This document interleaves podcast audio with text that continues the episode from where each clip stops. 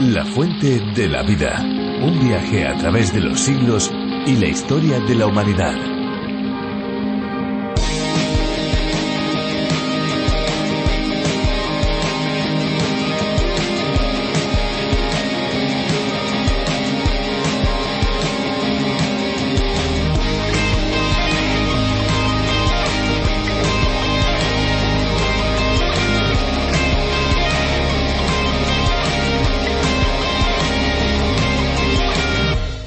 Potabilización del agua se aplica a aguas no aptas para el consumo humano, las cuales a veces sufren procesos para matar microorganismos y extraer partículas y metales que pueden ser dañinos al organismo para transformarlas en agua potable. En la potabilización se utiliza a menudo una muy pequeña cantidad de cloro que no es perjudicial para la salud de una persona. Sin embargo, su ingesta es considerada médicamente inadecuada excepto como recurso para la potabilización y evitar males peores.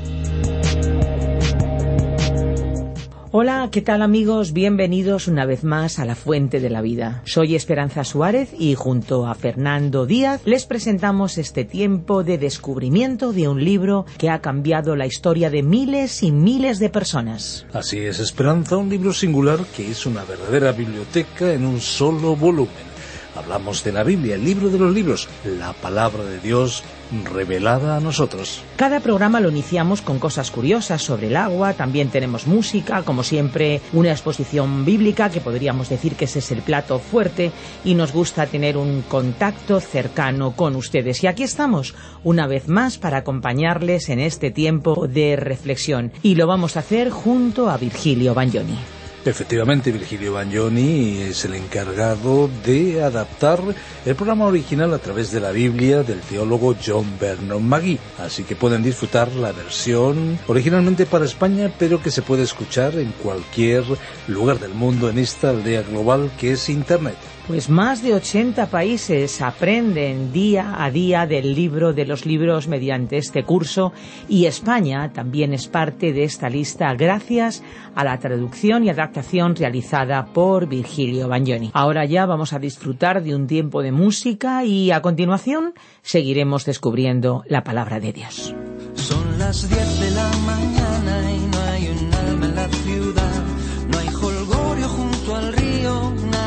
quiere despertar.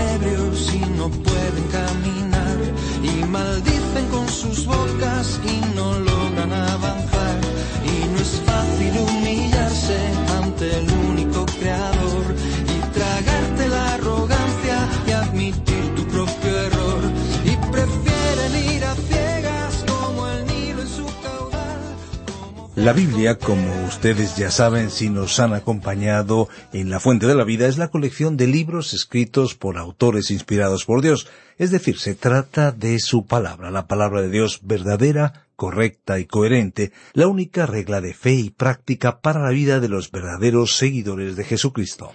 Pues en nuestro recorrido por la Biblia nos hemos estado acercando a las diferentes formas en las que las enseñanzas del Creador están registradas en este conjunto de documentos, podríamos decir sagrados. Entre ellas hay crónicas, poemas, profecías, hasta incluso cartas. En una de ellas llevamos un tiempo detenidos para descubrir las verdades que Dios tiene para nosotros. Se trata de la primera carta del apóstol Juan. Descubramos juntos los detalles de su segundo capítulo. ¿Nos acompaña? Estamos seguros que será no solo interesante escuchar la reflexión de hoy, sino necesario para afrontar el día a día. Pero antes le recordamos nuestro número de WhatsApp. Es el 601-203-265. Repetimos, 601-203-265 con el prefijo 34 desde fuera de España. Por favor, díganos desde dónde nos escucha y desde cuándo y en qué plataforma, emisora de radio o plataforma digital. Es importante para nosotros. También queremos agradecerles por ese apoyo que ustedes, muchos de ustedes ya realizan para que la fuente de la vida llegue a cada vez más personas y lugares. La fuente de la vida. Continuamos hoy, amigo oyente, nuestro recorrido por la primera epístola del apóstol Juan, y hoy vamos a dar un repaso y echar una mirada retrospectiva al capítulo 2 que ya concluimos, ya que este es uno de los grandes capítulos de la Biblia. Un estudiante de un seminario preguntó en cierta ocasión cuáles eran, según nuestra opinión, los diez capítulos más importantes de la Biblia. Bueno, la verdad es que no se puede contestar mencionando específicamente a solo diez capítulos, porque habrá algunos que quedarían eliminados si uno solo escoge diez. Sería prácticamente imposible elegir uno y desechar otros, porque cuando uno lee a través de la Biblia cada capítulo llega a ser el mejor capítulo. Pero entre los más significativos e impactantes debemos incluir el capítulo dos de la primera epístola del apóstol Juan, porque realmente este es uno de los grandes capítulos de la Biblia. Ahora, el tema más importante de este capítulo es que Dios es amor. Dios, y desde el comienzo nos hace saber que podemos ser hijos de Dios, que nosotros podemos tener comunión con Él, a pesar del hecho de que somos débiles, frágiles, de que somos como niños, que podemos tropezar y caer. Pero aun así podemos tener comunión con Él, porque Jesucristo, el Hijo de Dios, continúa limpiándonos de todo pecado. Tenemos un abogado que intercede por nosotros ante el trono del Padre, y Él, Jesucristo, está de nuestro lado. Al comienzo del capítulo dos, en el versículo tres, leemos que Dios es amor y este es el corazón mismo de esta epístola. Se menciona unas treinta y tres veces, y es importante que recordemos esta afirmación. Ahora podemos estudiarlo de la siguiente manera. Como hijitos podemos y debemos tener comunión los unos con los otros, y eso es andar en amor. Es decir, los verdaderos hijitos tienen comunión los unos con los otros, y ciertamente los hijos son llamados a vivir una vida diferente. Ellos han recibido una nueva naturaleza. Ahora pueden vivir para Dios. La evidencia de esta nueva vida es la obediencia. Esa es la prueba de la nueva vida que hemos recibido, que ahora guardamos sus mandamientos. Juan nos presentó esto claramente, que no sólo guardamos sus mandamientos, sino también su palabra. Guardar su palabra quiere decir que estamos dispuestos a ir mucho más allá de lo que Él nos ha mandado. La obediencia, por tanto, es la prueba de la nueva vida en nosotros, los hijos. Aquí se nos presenta la diferencia que existe entre la ley y la gracia de Dios. La ley de Dios dice que si el hombre la cumple, entonces vivirá. Pero la gracia es lo opuesto a esto. La gracia de Dios hace posible que si el hombre cree, entonces vivirá. Es decir, es un acercamiento diferente hacia la misma meta, pero el problema es que la ley nunca dio resultado con el ser humano, porque su vieja naturaleza hace imposible el poder complacer a Dios. Como pecamos, todos estamos destituidos de la gloria de Dios. La verdadera prueba es esta pregunta ¿Disfruto yo al buscar y hacer la voluntad de Dios? ¿Amo sus mandamientos? Si usted es un hijo de Dios, entonces tiene una nueva naturaleza. Ahora usted quiere complacerle a Él en todo, quiere honrarle con acciones y actitudes que Cristo aprobaría. Usted ahora anhela las cosas espirituales. No podemos hablar en que tenemos comunión con Dios y los demás creyentes y al mismo tiempo estar viviendo en el pecado. El escritor del libro de los Proverbios lo expresó claramente en el capítulo 28, versículo 13, cuando dijo, El que encubre sus pecados no prosperará, mas el que los confiesa y se aparta alcanzará misericordia. Sabemos y la palabra de Dios lo confirma, que la sangre de Jesucristo nos limpia, por cierto, de todo pecado. Pero también afirma que no podemos andar y vivir en el pecado y tener al mismo tiempo comunión con Dios y con los demás creyentes. Si usted y yo vivimos una vida que honra el Evangelio de Jesucristo, tenemos la seguridad de ser hijos de Dios y por lo tanto deseamos ser obedientes a Él. En el Evangelio según San Juan, capítulo catorce y verso quince, dijo Jesús Si me amáis, guardad mis mandamientos. Podemos afirmar sin lugar a dudas que podemos saber si somos un hijo, una hija de Dios. Y esta no es una afirmación audaz, ni jactanciosa, no es arrogancia, no es tener demasiada confianza, no es un autoengaño o una ilusión, no es una proclamación de orgullosa soberbia, sino todo lo contrario, es una afirmación que hacemos con toda humildad. Aquí encontramos dos grandes verdades el conocimiento de la realidad de la salvación y la seguridad eterna del creyente. El Señor Jesucristo dijo Mis ovejas oyen mi voz, y si usted es parte de sus ovejas, entonces escuchará su voz. Usted no estará jactándose cuando dice que sabe que ha sido salvo. Lo que usted está diciendo es yo tengo un pastor maravilloso. Usted no está diciendo que usted es maravilloso, sino que está diciendo que su pastor es maravilloso. Él dice mis ovejas no perecerán jamás. ¿Qué verdad más maravillosa es esta? Al avanzar en esta sección del capítulo dos de la primera epístola del apóstol Juan, queremos acercarnos a la última parte de este capítulo y dedicarle algo de tiempo. En el versículo 21, Juan declaró, Os he escrito no porque seáis ignorantes de la verdad, sino porque la conocéis, y porque ninguna mentira procede de la verdad. Juan no escribió algo nuevo y eso es lo que estaba diciendo en este versículo, que él no les estaba presentando algo desconocido, ellos conocían el Evangelio, y por lo tanto creemos que Juan estaba escribiéndoles con un doble propósito. Uno sería para animarles, y el otro para prevenirles, porque había falsas enseñanzas en aquellos tiempos, y el versículo 22 nos presenta esto claramente.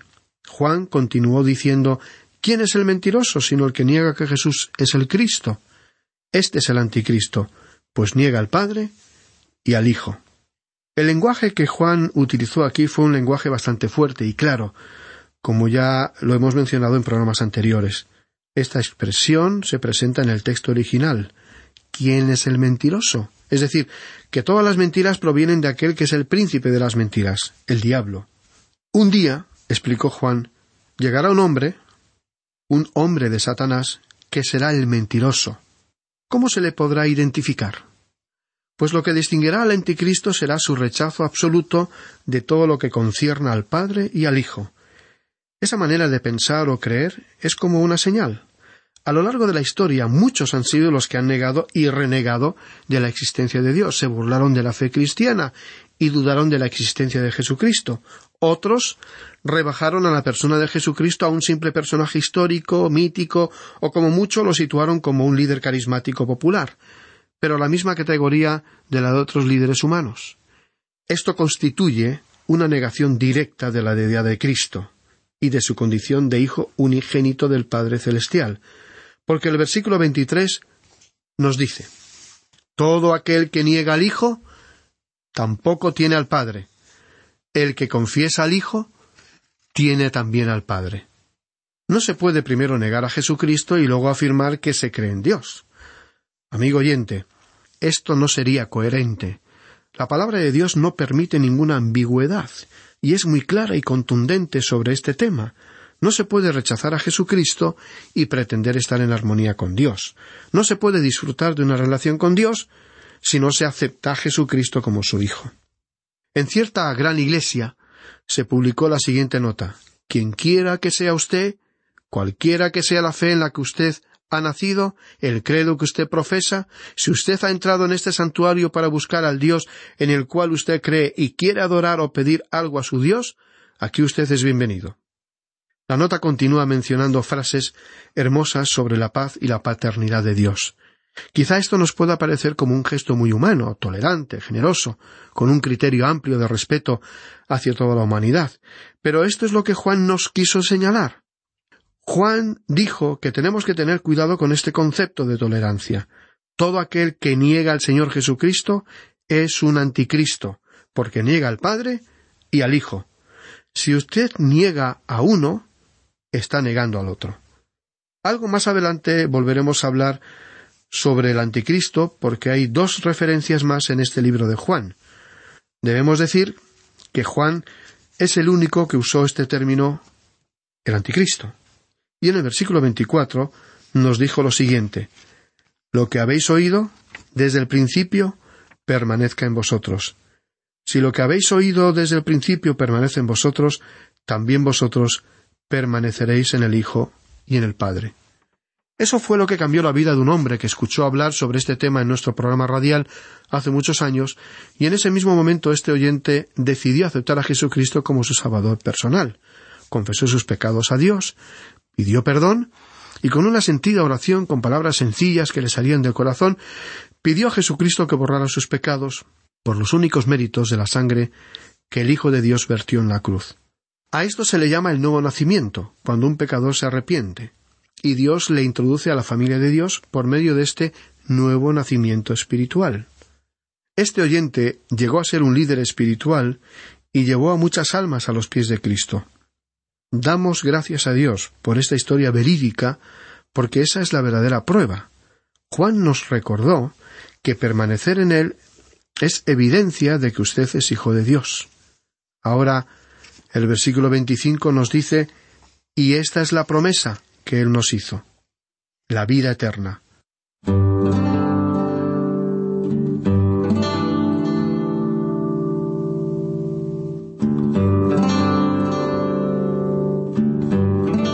De paso queremos recalcar que la única vida que Dios nos ofrece es la vida eterna.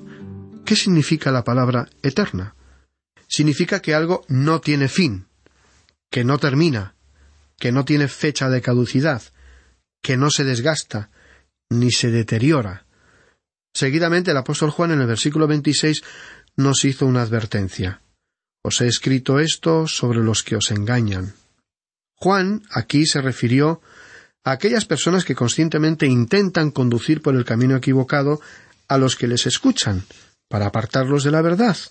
En algunos casos se utiliza la palabra seducen en lugar de engañan, Pensamos que es una palabra muy adecuada. La palabra seducir o engañar se puede aplicar en el terreno físico, pero también se puede describir una situación en el reino espiritual. Es decir, que hay personas que llevan a otras a cometer adulterio espiritual al apartarlas o desviarlas de la verdad.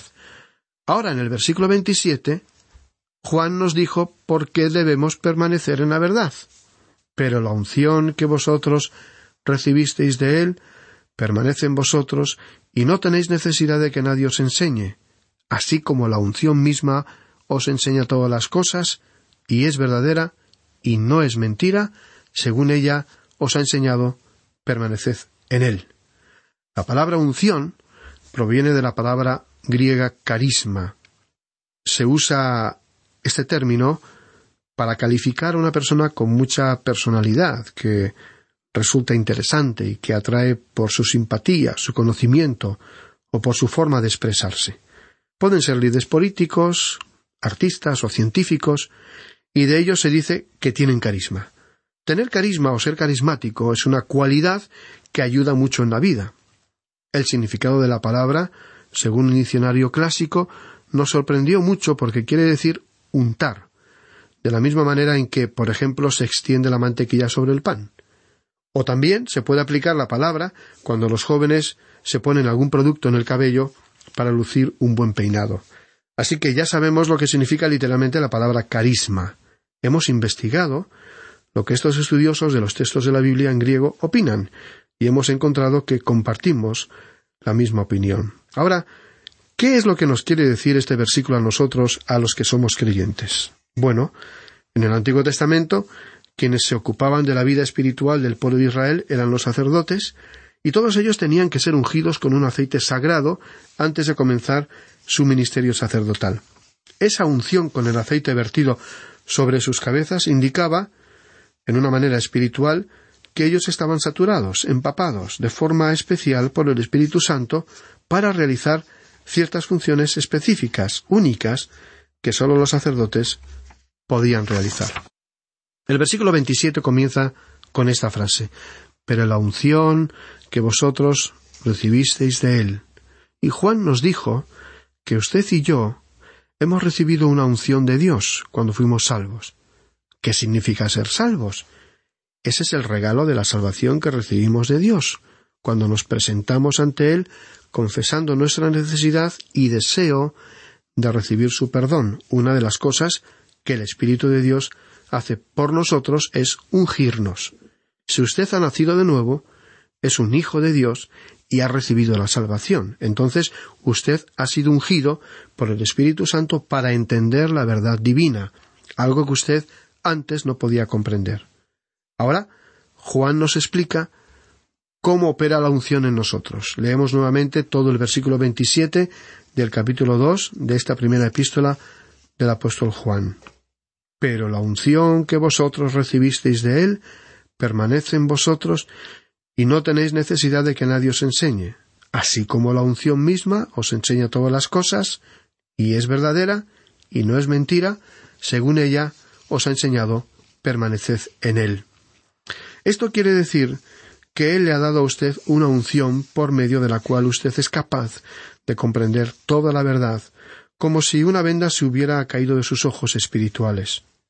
Pero el hombre natural no percibe las cosas que son del Espíritu de Dios, porque para él son locura, y no las puede entender, porque se han de discernir espiritualmente. Leemos en Primera de Corintios capítulo dos verso catorce. Y en ese mismo capítulo de la primera carta a los Corintios, versículos nueve y diez, el apóstol escribió Antes bien, como está escrito, cosas que ojo no vio, ni oído yo, ni han subido en corazón de hombre, son las que Dios ha preparado para los que le aman. Pero Dios nos las reveló a nosotros por el Espíritu. Esta es la unción que el creyente recibe del Espíritu Santo. Esa es la unción por la cual tratamos de animar a nuestros oyentes a que tomen la palabra de Dios en serio, que la lean y la estudien.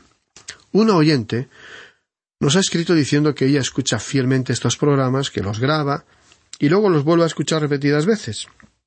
También nos comentó en su carta que sigue los programas con su Biblia abierta, que lee los pasajes bíblicos que mencionamos, y que de pronto un día sus ojos espirituales fueron abiertos y ella pudo percibir al Señor Jesucristo de una manera nueva.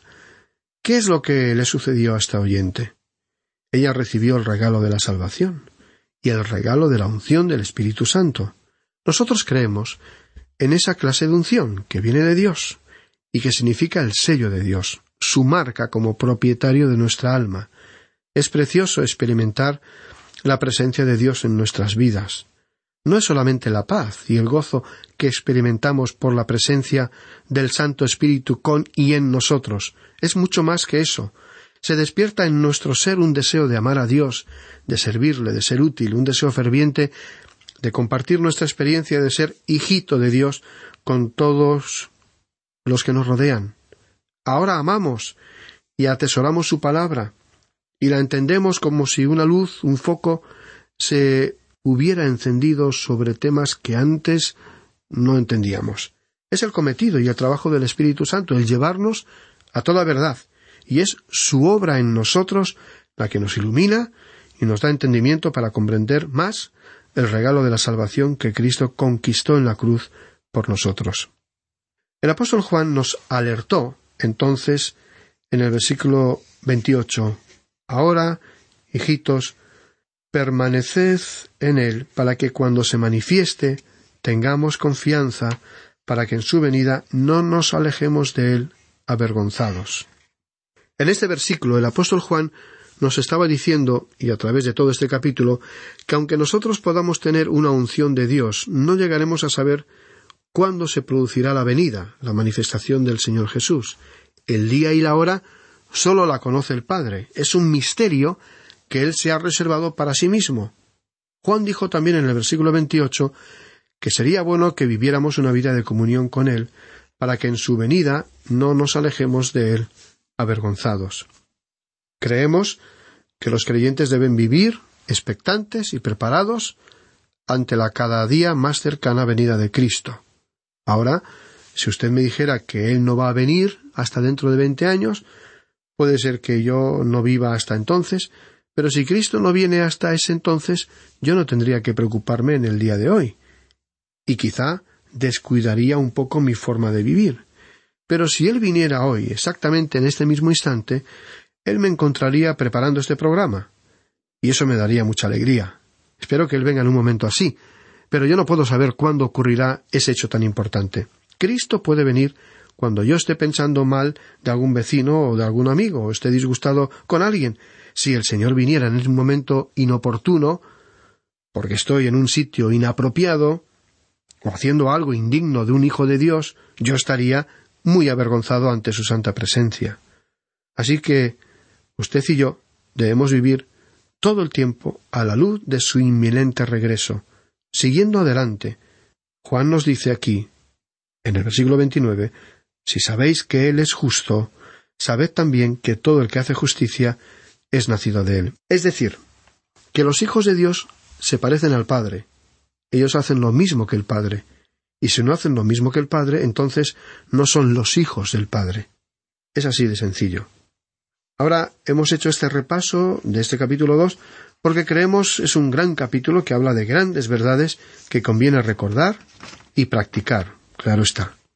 Mientras tanto, nos permitimos aconsejarle, amigo oyente, que lea anticipadamente el capítulo tres de esta primera epístola del apóstol Juan para familiarizarse con su contenido.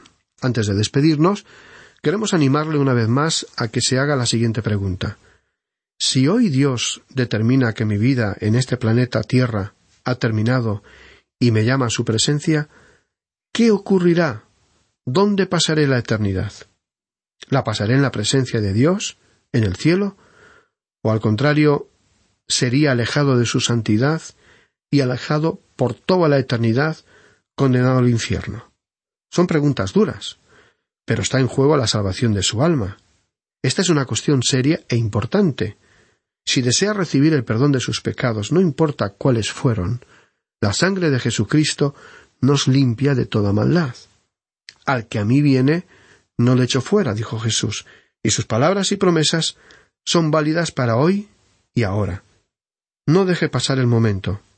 El Padre está esperándole con todo su amor para perdonarle y aceptarle como un hijo en su familia, no por sus méritos, sino por los méritos de Jesucristo y por el sacrificio que realizó en la cruz, pagando por sus pecados el precio de su perdón. Acéptelo hoy mismo y experimentará una paz que sólo viene de esta nueva relación personal con Dios a través de Jesucristo. Si desea hacerlo, y no sabe cómo, repita esta breve oración de entrega. Dios, me arrepiento de mis pecados, y te pido que me perdones, que me limpies con la sangre de tu Hijo Jesucristo, quien murió por mí en la cruz, y te pido que me aceptes como hijo en tu familia. Muchas gracias. Si usted ha repetido esta oración, nos gustaría conocerle, y le pedimos que nos escriba contándonos su experiencia de nacer de nuevo a una vida como hijo de Dios. Es nuestra oración. Que Dios le bendiga y le llene de su perfecta paz. Hasta el próximo programa, estimado oyente. La Biblia es la palabra de Dios y como tal nos provee de todo lo necesario para nuestro crecimiento espiritual. Es lo que esperamos que experimenten un auténtico encuentro con Dios y por supuesto el descubrimiento de ese agua de vida que llena nuestro ser. Si quiere seguir bebiendo de ese agua, puede escuchar el podcast del programa en lafuentedelavida.com. Y estén atentos porque les vamos a dar nuestros números de teléfono para poder contactar con nosotros. 91 422 0524, ese es el número fijo, pero también tenemos un número móvil 601 20 32 65, ambos con el prefijo más 34 si nos llaman desde fuera de España. También tenemos un correo electrónico info arroba radioencuentro.net. Eh, pueden también escribir al apartado 24081, código postal 28080 de Madrid. Pues muchas gracias por acompañarnos y hasta pronto y hasta siempre. Recuerden que hay una fuente de agua viva que nunca se agota. Beba de ella. Este ha sido un programa de Radio Transmundial producido por Radio Encuentro, Radio Cadena de Vida.